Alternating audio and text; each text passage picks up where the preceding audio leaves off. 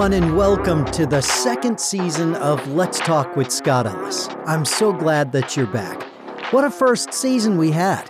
Well, we learned a lot and we changed a lot and we grew a lot and we understand a lot more now than we did when we started. But I'd like to thank my guests from the first season Becky Joe Rowland, Nate Warner, J. Misha Dunn, Chip Hughes, Kay Inslee, Jason LaFleur, Josie Ellis, Tom Hare, and Dom Petretta. Thank you all for making the first season such a great success. We're looking forward to moving into the second season now, and we're going to start off with my discussion with Patrick Kendrick, a multi award winning author from Florida. I hope that you'll enjoy this conversation with him. Well, enough of hearing from me. Let's get back to, well, me my interview with Patrick Kendrick. I hope you'll enjoy this.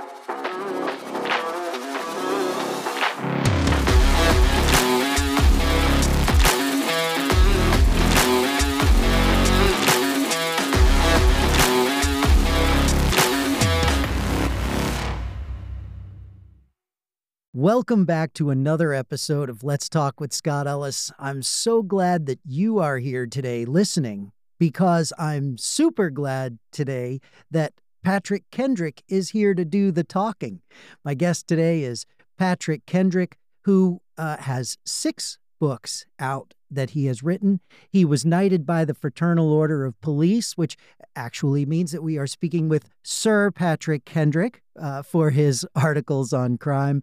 He's won honorable mentions from the Mystery Writers of America and the Beverly Hills Film Festival. I could go on. So I will. Also, the Opus Magnum Discovery Award from the Hollywood Film Festival and Florida Book Award for his first novel, Papa's Problem, and his other novel that uh, is a young adult novel that some of you may recognize called The Savants. That is one of the two books that I had the pleasure of narrating for Mr. Kendrick. So, Mr. Kendrick, welcome to the podcast. So nice to have you.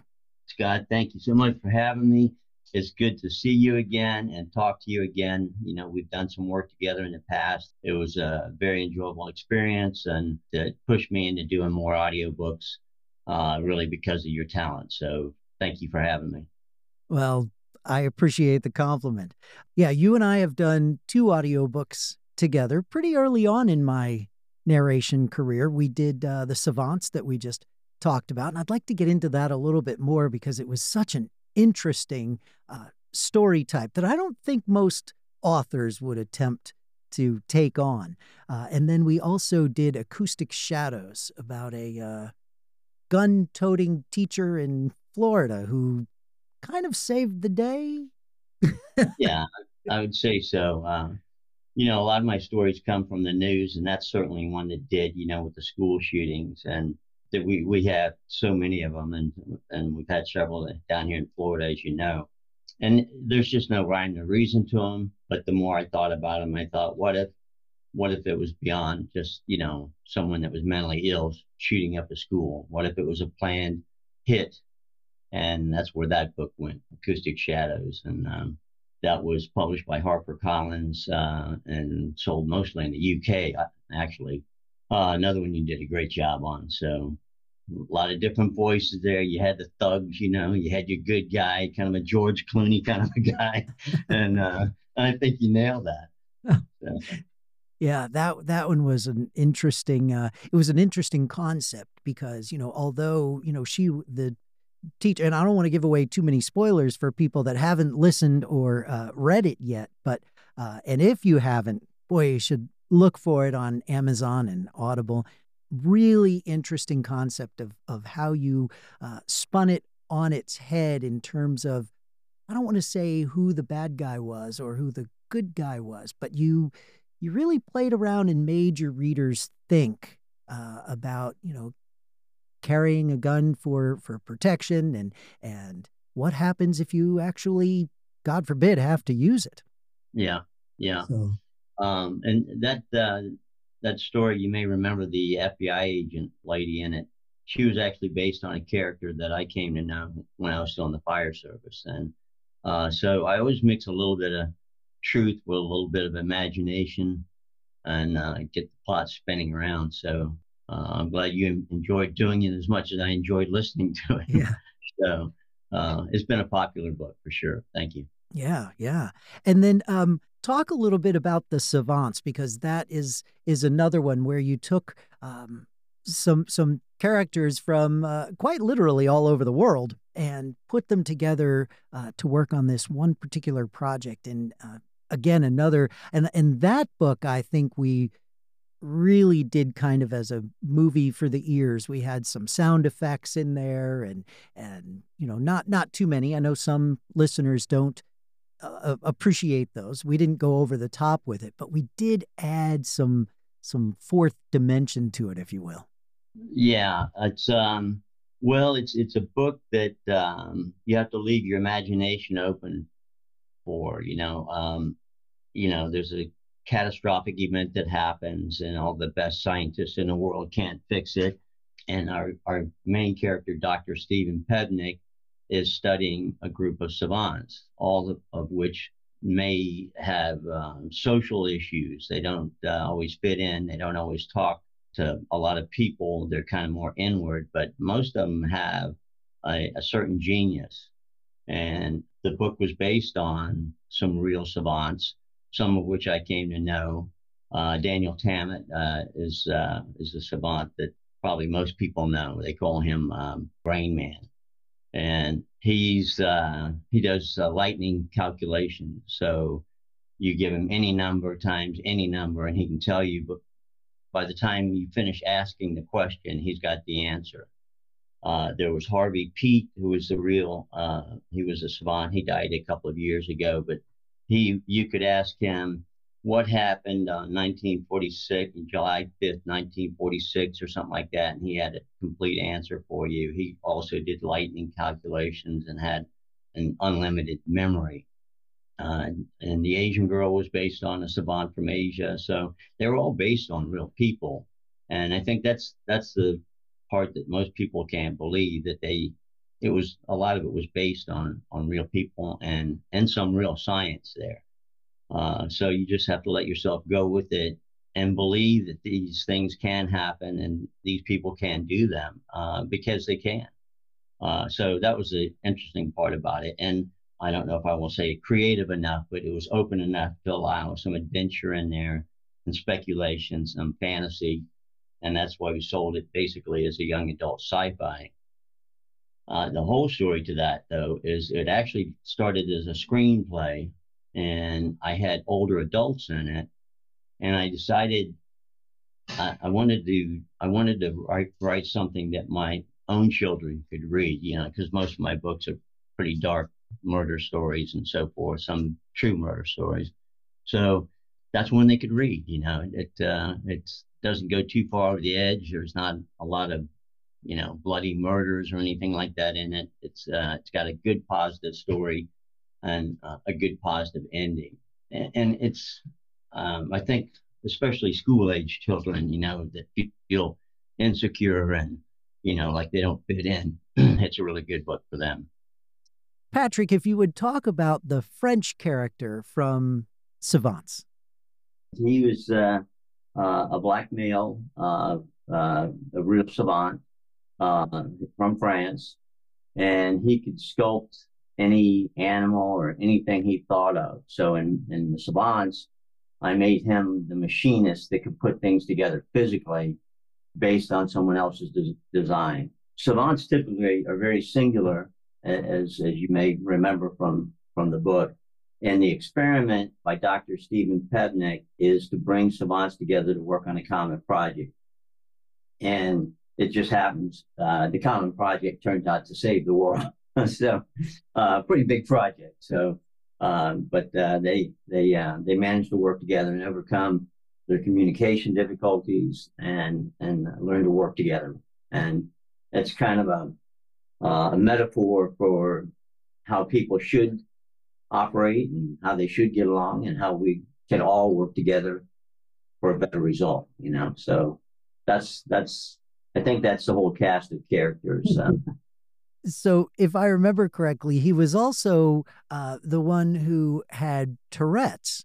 It, it and uh, from you know from your your from your n- humble narrator, uh, he he he had Tourette's, and and he would go off into these you know as many will some of their ticks are are vulgar and and and and you didn't really want to go there so you had him trying to correct himself and he'd come out he'd he'd stop himself mid swear and change it to watermelons or or something and and and doing that in a in a french accent that was uh, mental and verbal gymnastics well, as I mentioned, that was originally a screenplay, and uh, that's that's where I got the uh, the Beverly Hills Film Festival award was for best sci-fi screenplay, and I had thought of the characters being older at the time, but um, uh, as they were in real life, most of them were a little bit older. So I made them younger, more teenage, because I wanted I wanted the book to appeal to young people, because uh, young people still believe in things that they don't see. I mean, young people are more willing to believe things can happen and and often make them happen. So it was just uh, it was I it was just a very positive uh, storyline that I wanted to write because not all of my stories are, are that much fun and pleasant. You they deal with crime and someone getting murdered and you know that kind of thing. So it was a, a, lighter book for me, and it was nice breath of fresh air. And, and uh, like I said before, you did a great job with all the different accents from all the different, you know, every one of them was from a different country, and you did a great job with that. Well, thank you. Really a fun book. I, I have to tell you, there's a story that came out of uh, our relationship and this narration in this project that I have told a thousand times if I've told it once. Uh, you know, I have a classroom where I work with uh, people who are interested in learning how to narrate. A shameless plug for the SER classroom. But anyway, I, I always push relationship, relationship, relationship. Be in communication with your author. And for narrators out there and authors that are in this process, talk to each other. It's super important. But the the story that I tell is no matter how good you think you are, you should not be your own editor. And I narrated the first couple of chapters, and and there was this doctor, Doctor Pevnik, uh, from Australia. And I'm like, all right, I can do an Australian accent, no sweat. I do it and I send it off to you. And you said, that is a great Australian accent, Scott. But Dr. Pevnik is from Austria.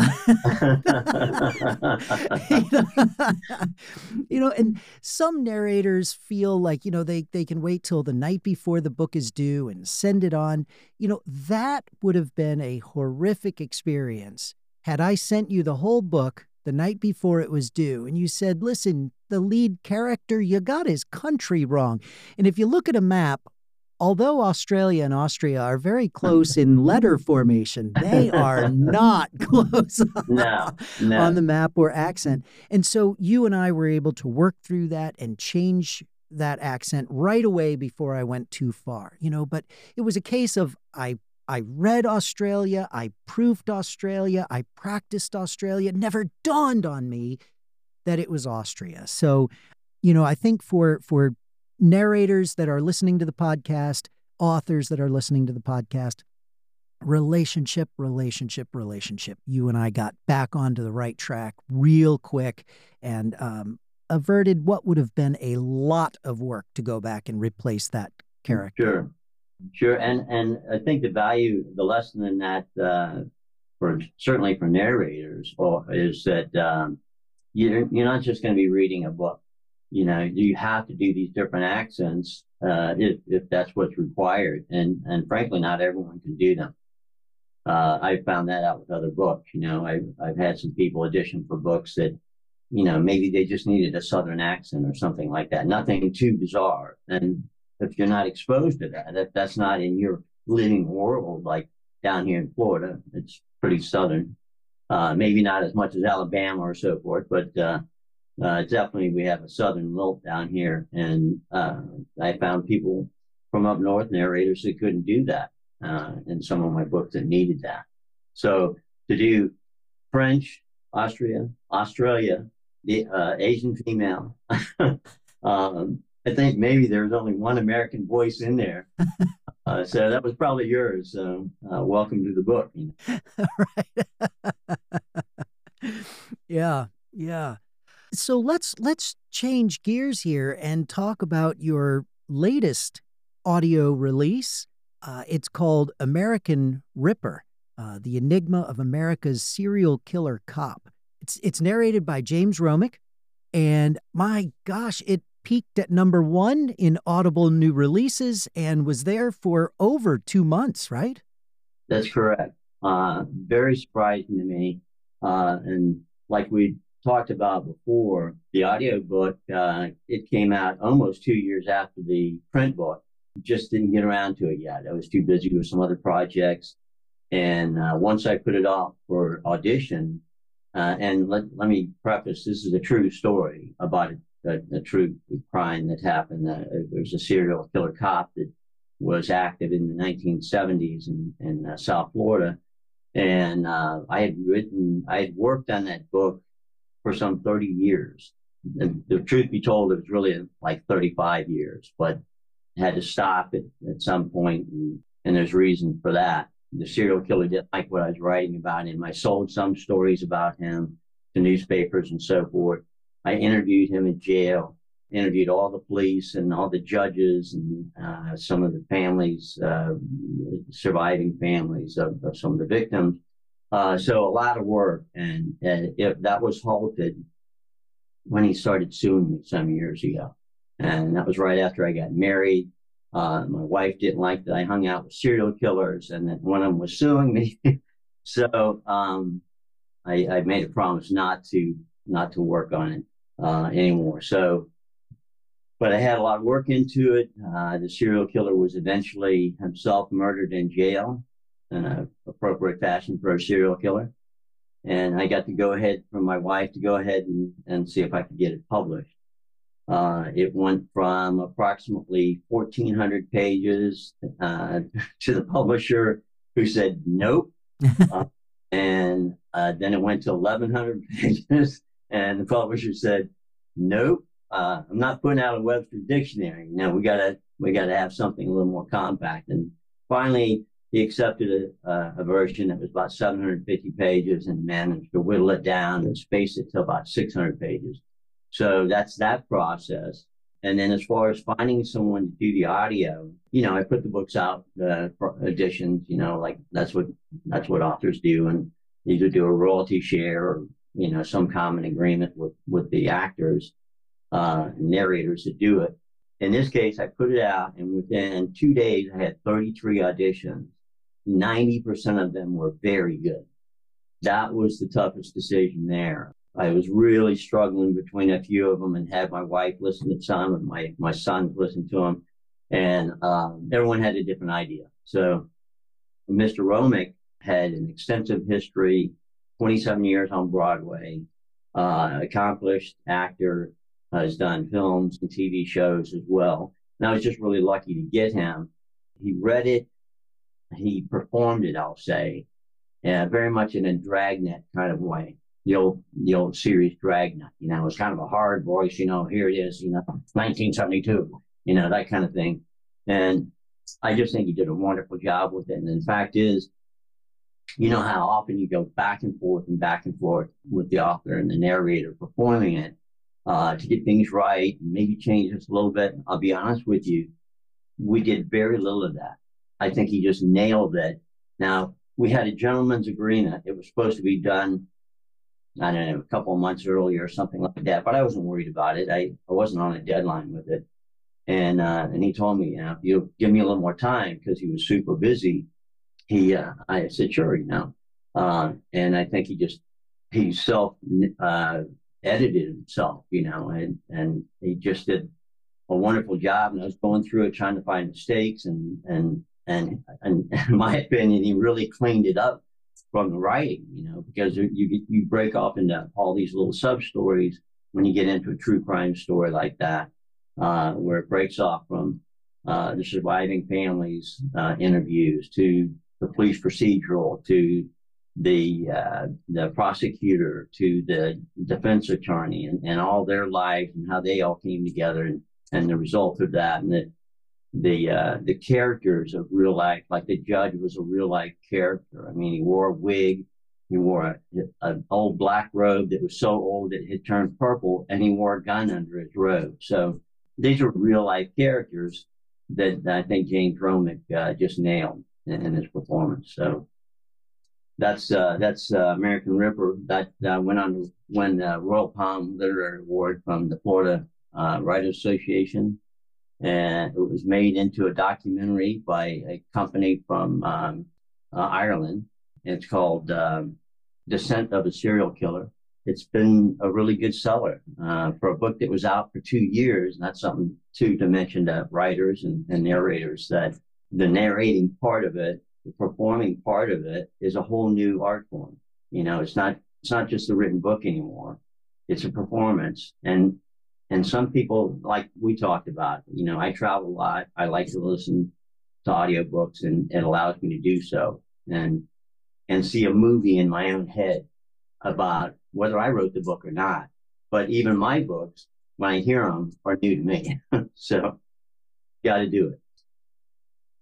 Yeah.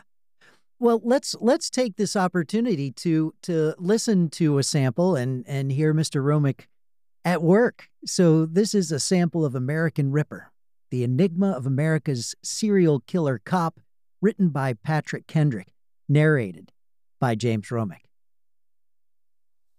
Chapter 1 The Abduction I heard a slight groan, and I knew it was the groan of mortal terror. From The Telltale Heart by Edgar Allan Poe. July 21st, 1972. At the end of a warm and brilliant day, Nancy Trotter, 18, and Paula Sue Wells, 17, trudged their way along Highway A1A trying to hitch a ride. They'd been enjoying the Florida sun on the welcoming shores of Jensen Beach, and now they faced the task of getting home. Home being a temporary place in Stuart, a small town with a populace of about 5,000 that lay a short distance to the south of Jensen Beach. The girls walked slowly, occasionally extending a thumb when a car would go by. They were sunburned and tired, but pleasantly gratified as only a day at the beach can gratify two young girls with adventure in their hearts. Nancy and Sue, as her friends called her, had only known each other a short while. They'd met while both were hitchhiking to Chicago. They quickly became friends and decided to abandon the Chicago trip and thumb to Florida to get a suntan. The girls were similar in height and build. Beyond that, they were complete opposites. Nancy was fair skinned with long, straight blonde hair that ran down almost as far as her elbows. Sue was darker, her hair short, wavy, and almost black. Both girls were attractive, especially in their bikinis, but they wore loose fitting clothes over their swimsuits, an example of the modesty with which they were raised. The two of them came from equally small towns Nancy from Farmington, Michigan, and Sue from Garland, Texas. Small towns like these seem to instill in their young a good sense of morals even if in so doing they also instill an almost unbearable and universal curiosity that eventually compels girls like Nancy and Sue to wander out and find answers to questions a small town cannot answer. The girls barely heard the sheriff's car as it idled up next to them and stopped. The squawk and fuzz of the radio brought their attention around to the patrol car.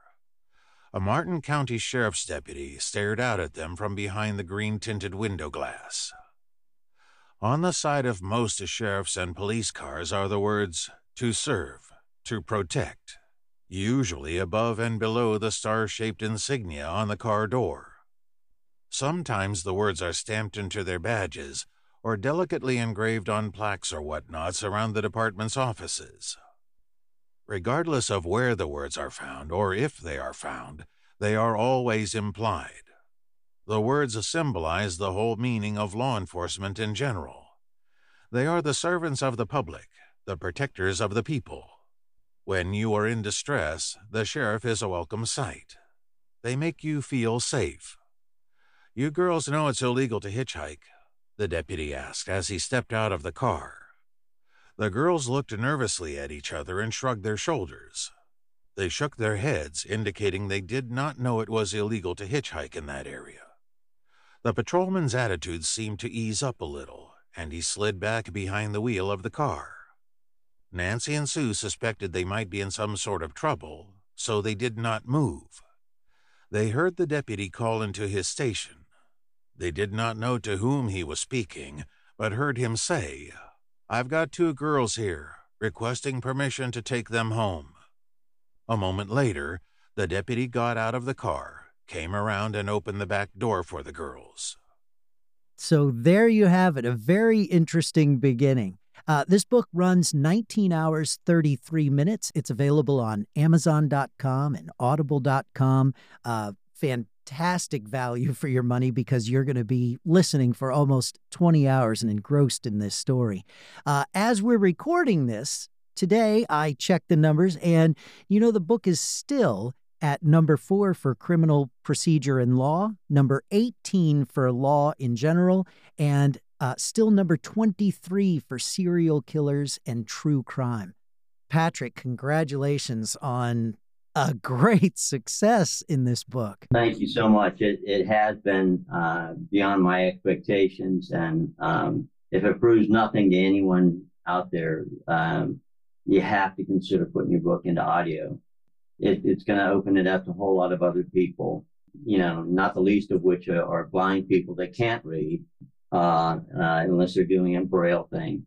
But it, it brings a performance to them. They can see a movie in their head and, and, and, and hear a story and live the experience. And so uh, it's just a it's an automatic thing for me now. Every every book I do will always be audio. So, but it's been good, and and I appreciate you acknowledging that, and and uh, and uh, you've been part of the process from the beginning with me, and and I've enjoyed every one of them.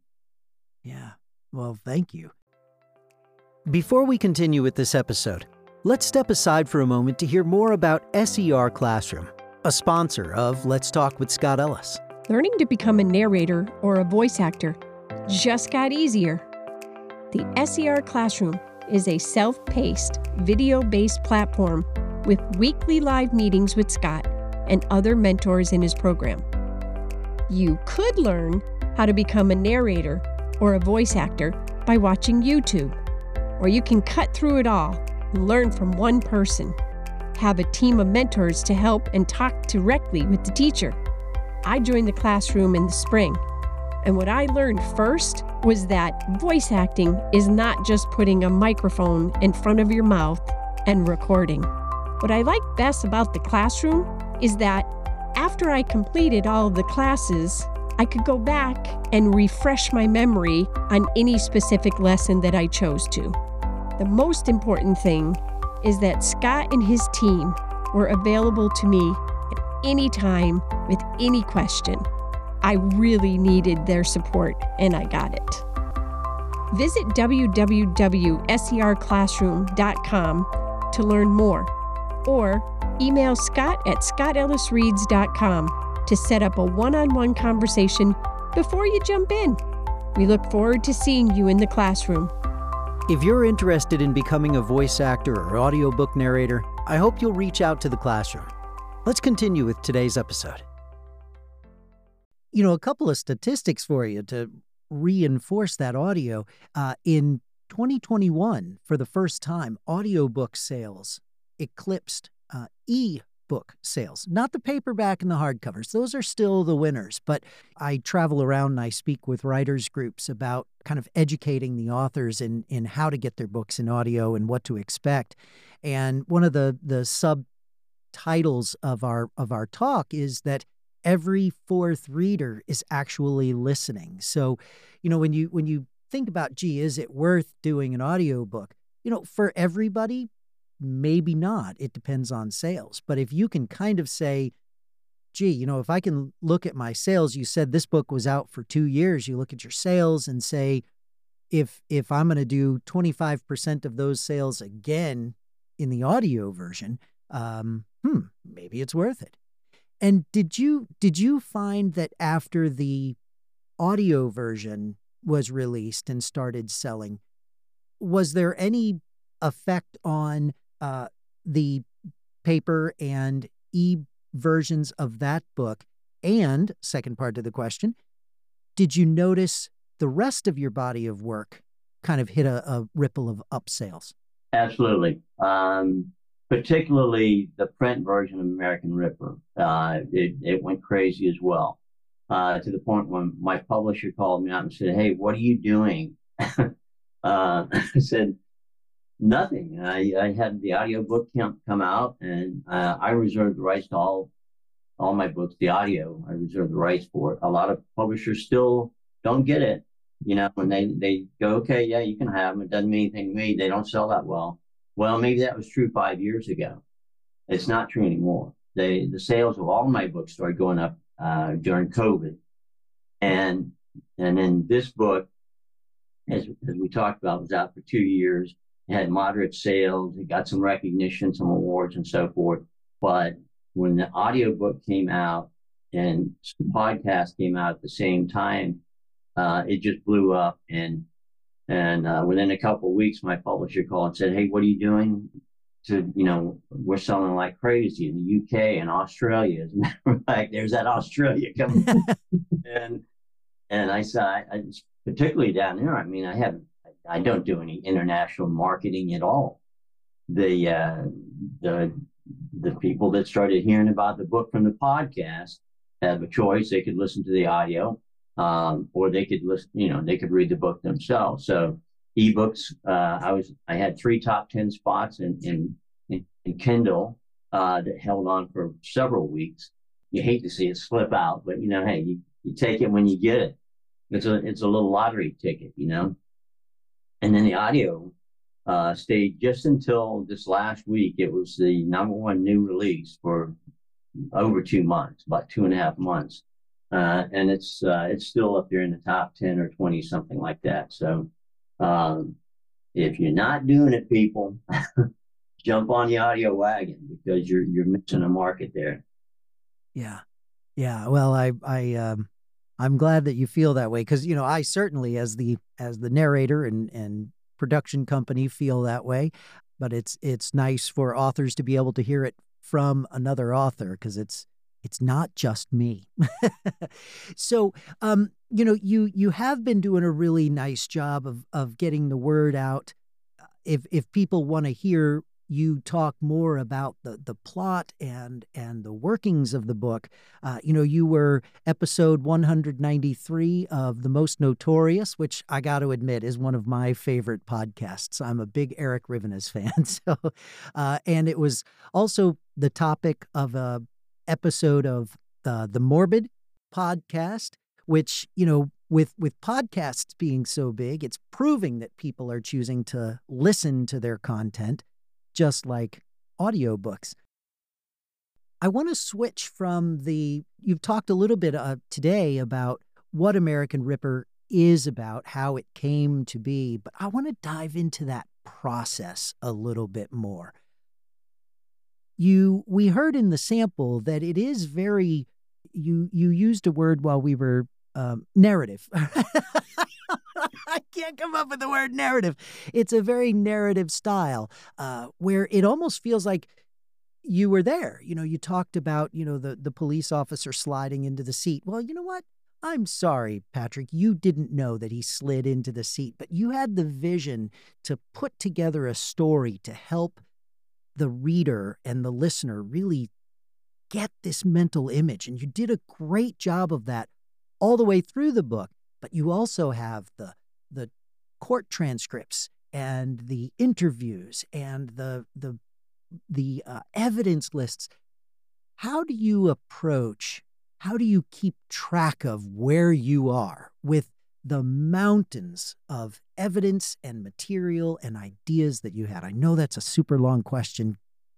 Good luck. I want to hear about the process of how the book came together that was uh, that was the challenge of it. You know, when you're writing a fiction book, your your challenge is to follow, you know, an act one, act two, act three format. But a true crime narrative doesn't always follow that way. And and as I said, I did a lot of interviews that I taped with everyone that I interviewed, uh, and you know I talked to him on the phone for several the killer several times uh, when he was in a minimum security prison. He was able to talk by phone. When they moved him up to Florida State Prison, he did not have that. It's a maximum security, and I had to go in and meet him there and tape him. I was on, uh, and at that time they had a rule that if you were a book writer that could make money off of one of these true stories, that um, they wouldn't allow you in to see the killer. Uh, you would get the only thing you could do is is come in as a journalist, and that's actually where I got my my journalism uh, credentials, my reporter's uh, press badge, if you will, from uh, Police Times magazine. I had a little badge. I was a reporter. And uh, just again, serendipity, I went to the prison. Took me two years to get in to see him. And this is back in the 80s when I started working on the book. I went there and I had an attache case uh, with camera broke down in it, which I wasn't supposed to have with me, and a recorder, which I wasn't supposed to have with me. And but I had a three piece suit on when I came there to the prison, and they said, "Oh, you must be his attorney." And I said, "Yeah, that's correct." And so I was there with him for five hours. And then, um, uh, so when you talk about some of the details in the book, I mean, some of it is logical conclusion you come to, okay, how he slid into the seat. Uh, but some of that is actually from interviews. Uh, you know, the two girls that were the the biggest, they had the biggest testimony against him. The the two that lived, obviously, could tell me things uh, that lent to the reality of it. You know, uh, him gripping a steering wheel until his knuckles were white, and, and how his face changed. And I saw that when I met him and and talked to him. You know, as long as you're friendly talking to him, you know, he's he's friendly talking back. But when you get down to, hey, look, it looks like you really did kill these girls, and I I want to know what caused that on one hand bragging how he killed people, on the other hand trying to tell everybody he's innocent. So you could see those, I could see those changes that where he was getting uh, upset with me.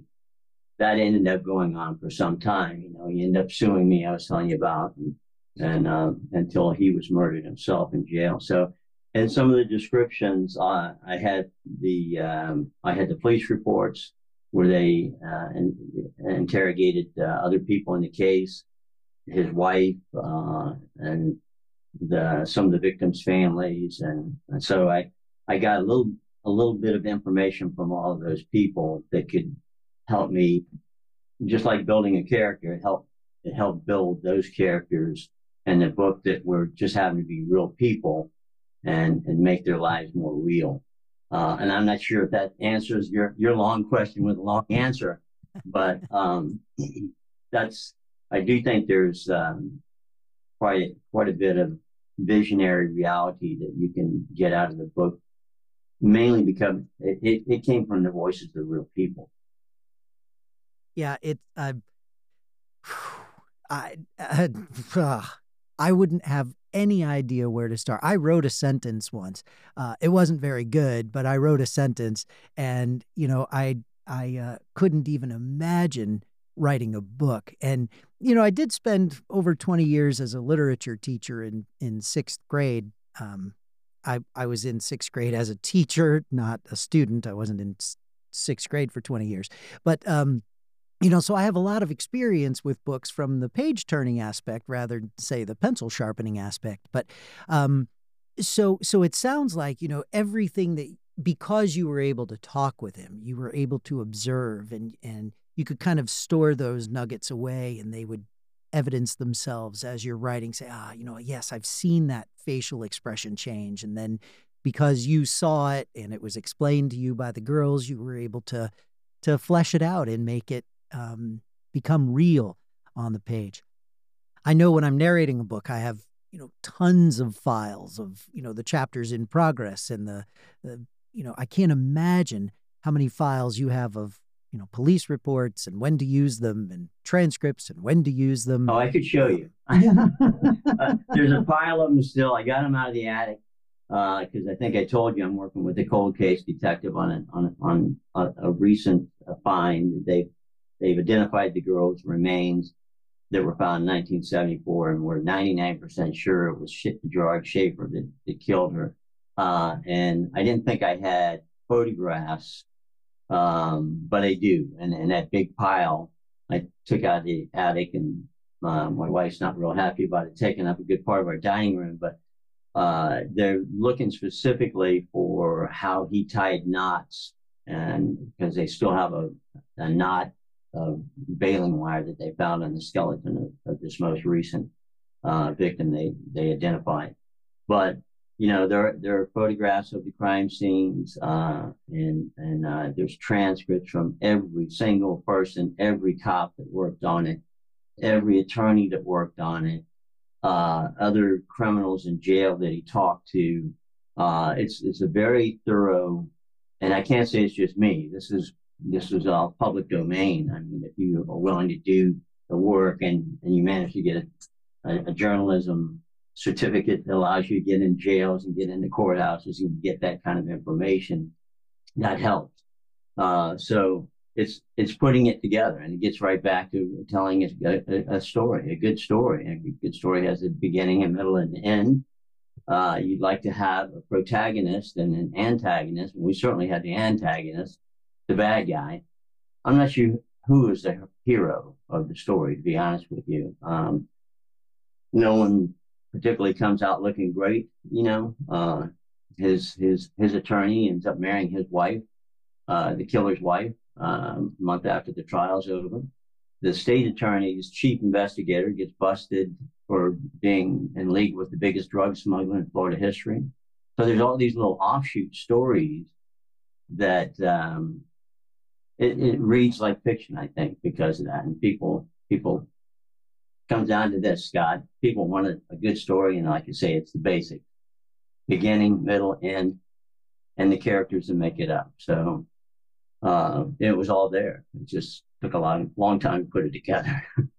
Three games, so, and a couple lawsuits and lots of threats on my life. So, wow. Oh. So you've you've clearly met with success uh, more than once and in more than one genre. So let's let's focus on um, writers who may be listening who are new, relatively new, what would you tell them to make sure they do or make sure they don't do as they start off as a in a career of writing? I, I would say whether you're writing fiction or nonfiction, you have to do the research. Uh, you know, even in Acoustic Shadows, I had to look into these school shootings and the police that investigate them, um, and extended family uh, that was based on that was also serial killers, and all the serial killers in in the book were they were fictionalized, but they were based on true stories. It's it's nice to make up a story, but if if you're just making it up out of your head, even if you're doing sci-fi, other world planets, you know, you have to do some research that gives that enough credibility to be believable to any reader. Sci-fi, fantasy, fairy tales, uh, detective fiction, uh, and there's a whole different group of those, you know, from from the the cozy murders, which that phrase just uh, chokes in my throat. Uh, friends that are cozy murder writers, and I, I always tell them, listen, sister, uh, they're not nothing cozy about about murders, but uh, so there's this uh, one author I work with quite a bit doing a talk, and she does she talks about her cozy books, and we call mine crazy books because mine are very graphic and and detailed, like real crimes are. And she does a quaint little, you know, it was Miss Marple and and you know in, in the kitchen with with a lead pipe or something, you know, like the Clue game. So everyone's got their own taste, uh, especially with that kind of reading, and uh, that's the best advice I I can give to anybody is know your who you're writing for, and and write what appeals to you. And when in the case of a nonfiction book, uh, it may appeal to you, but you've got to get ready for a lot of work and be prepared for some fallout from that. You know, that's just the way it is with nonfiction. Uh, people take, um, they're not happy if you say something unkind about them in a nonfiction book. Uh, so I'd be aware of that. And, and with the nonfiction, I think you've got to be ready to go that extra step and you're, you're putting yourself out there on the line. Uh, as you are with most books anyway. I mean, but you write a bad book that's fiction, worst case is nobody buys it, you know. If you write a bad book, uh, or even a good book, uh, nonfiction, some true crime thing, you're going to hear about it, you know. So, uh, best advice is any book you do, lots of research, know your characters, know your plot, know your setting, and go for it. Yeah, great advice. And, um, you know, I can, I can attest to, you know, like you're talking about, do the hard work, but also that element of um, I'm I'm working in in two books right now. One where the author has done a great job of uh, changing the names to protect the innocent, so to speak, including him himself uh, to the to the point that I don't even know his real name. So he's really shielded everybody uh, in his story, and that seems to be a good way to go. Josie, my wife, is um, editing a book right now that they've had to actually go back because uh, some of the people that the book is about, again, it's nonfiction, uh, feel that they weren't shielded enough. So let me ask you about your feeling on reviews because you've won some fantastic awards for your work. You've been runner up several times, but in the category of you can't please all of the people all of the time. How how would you suggest new writers, and also how do you uh, accept and compartmentalize, I guess, uh, the fact that in a review list you can have great review, great review, and then a not so great review. What do you do with reviews, good or bad? Well, first thing I will say is you go out to the nearest store and you buy yourself a thicker skin. if you can find that thicker skin and get comfortable in it, that's you have to have that. Uh, my first book, I was just uh, chagrined by getting some some uh, poor reviews.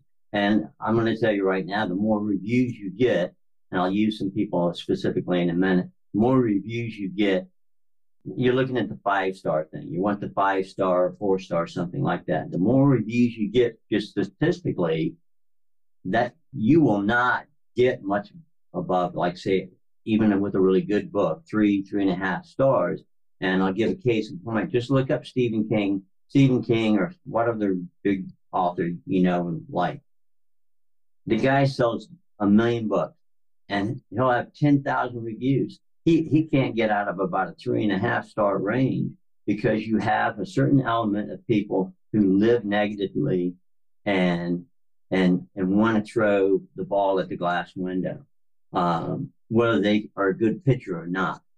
And and some of the stuff you read, uh, like I said, it was I was so sensitive to that in my first book, second book, and after the third book, I was like, you know, people are going to have their different opinions, and uh, you know, there's been some great movies out that people go to see, and I go to see them and go, man, you know, um, I I'm not seeing that same thing, the same feeling. It, it, it's where your head is when you're reading a book uh, what your preconception of the story, uh, and you can't change that about people. And everyone's entitled to their own belief and, and whatever they want to review. And so I, I definitely have the thicker skin now than I did in 2008 when my first book was published. That's that's great advice there's that old thing about you know like a, a, restaurant or a store if if somebody is satisfied they'll tell a friend. If they're dissatisfied they'll tell everybody. Uh, you know so that kind of makes sense when you're talking about asking people uh, to be realistic and recognize that no you're not going to get five stars on everything. You can't you can't. It would seem to me that reviewers you know when they buy a book let's use your stephen king example uh, when people buy a Stephen King book, they expect to enjoy it. They expect to like it. Therefore, they consume it and they move on.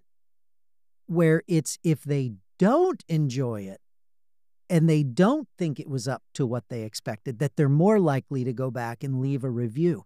So, you know, when you get some some bad reviews, you've got to figure there is a a some multiple of people who really enjoyed it just didn't take the time to go back and and leave a review. So yeah, I I like that. I like that thought, you know, and and uh, you can't change a thing, you know, unless uh, unless you start to see a thread perhaps or a trend. Every negative review is saying kind of the same thing.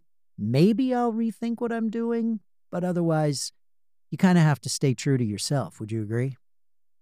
I, I do, and and I think more so than written reviews that are are often done by, I think, some frustrated people, uh, and and uh, I, I I think the word of mouth is the best review uh, that people can give, and and uh, I think the books I've sold have done more with word of mouth or um, what I really enjoy doing is book signings. And even if it's a tiny little outlet or something, I enjoy talking to people about my books. And I, I think that's a great way to spread the word. And people want to have a relationship with the author. And I think sometimes the reviews that you read, like on, on Amazon or, or iTunes or, or whatever, they're missing that relationship with the author and they're frustrated and maybe, you know, I I'm just guessing, but I also know that uh, I've seen some movies that were touted to be great movies, and I go to see them. And, and again, you know, depending on my mood that day, you know, maybe it's just uh, maybe you're in a rush or something. Maybe people are in a rush to read a book and they can't really sit there and absorb it like they should. You know, there's there's no explanation for it. I mean, uh, I'm I'm not getting many one stars, so I'm I'm happy about that. But uh, I, I realize there's going to be a certain uh, number of the population that are just that way. And um, maybe I'll change them with the next one, is all I can say. That's great. I love the positive attitude. I love it.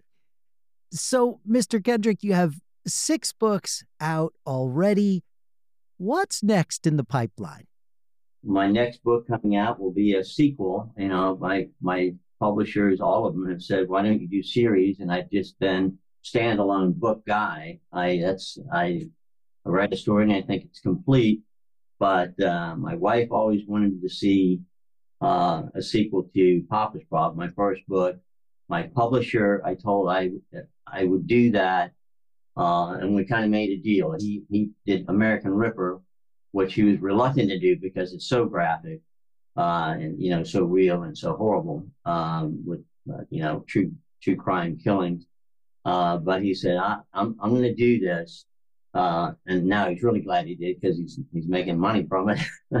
but uh, he said, but you still owe me a sequel to Papa's Problem. So I'm almost finished with that. And you know, Papa's Problem had um, um, Hemingway in it. He was a suspect in a murder, and in the newest one, uh, Henry Ford is a suspect in a murder. So uh, I'm bringing back my character, Emmett McWane, the uh, uh former Scotland Yard inspector, and it's set back in uh, in the 40s, the early 40s, as the war was coming. World War II is uh, is happening in Europe, and that's where the first book left off. So the fact of the matter is, when I wrote the book, my character was 20 years older than me. And now, and now in the sequel, I'm about 20 years older than him. He hasn't aged much at all, but uh, I, I, have, and hopefully I've learned some, some things about writing along the way. Uh, I have another one finished. Uh, uh it's called Carnal Gift. It's a it's a standalone book, unless uh, someone thinks it can go farther.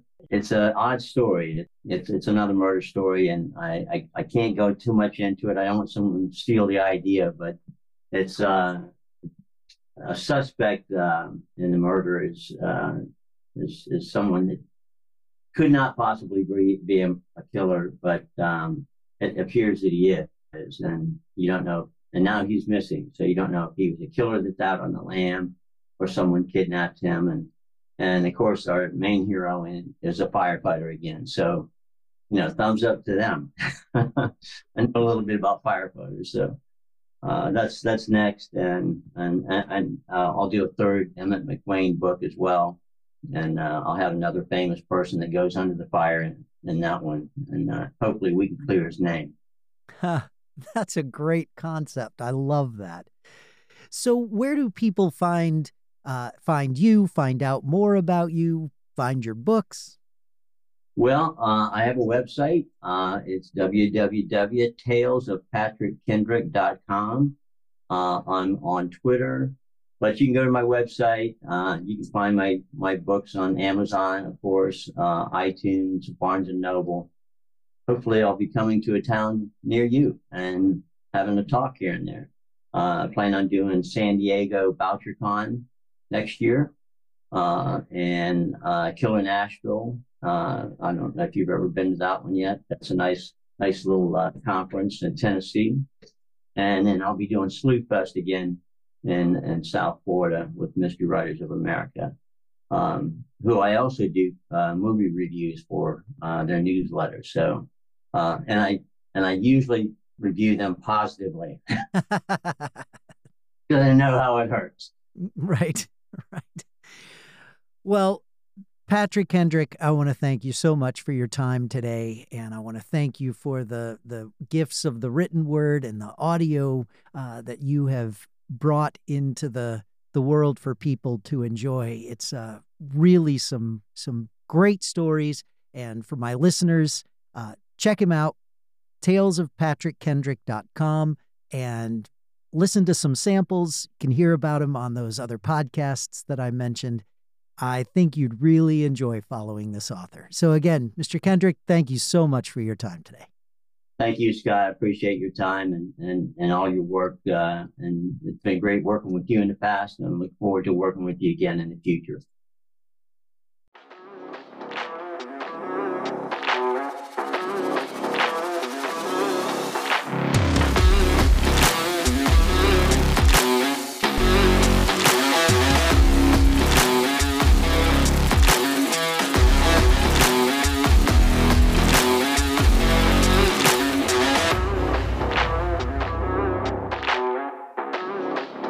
Well, there we go. That's our first episode kicking off season two. I'd like to thank my guest today, Patrick Kendrick. Patrick, thank you so much for your time. And to my dear listeners, thank you so much for your time. Be sure to subscribe and like our podcast so that you find out when we have more episodes coming out. Our goal is to have one every other month uh, this this year, so season two will continue on and Maybe we'll put in some bonus episodes toward the end. Who knows? Stick with us and you'll find out as we find out. We'll see you next time.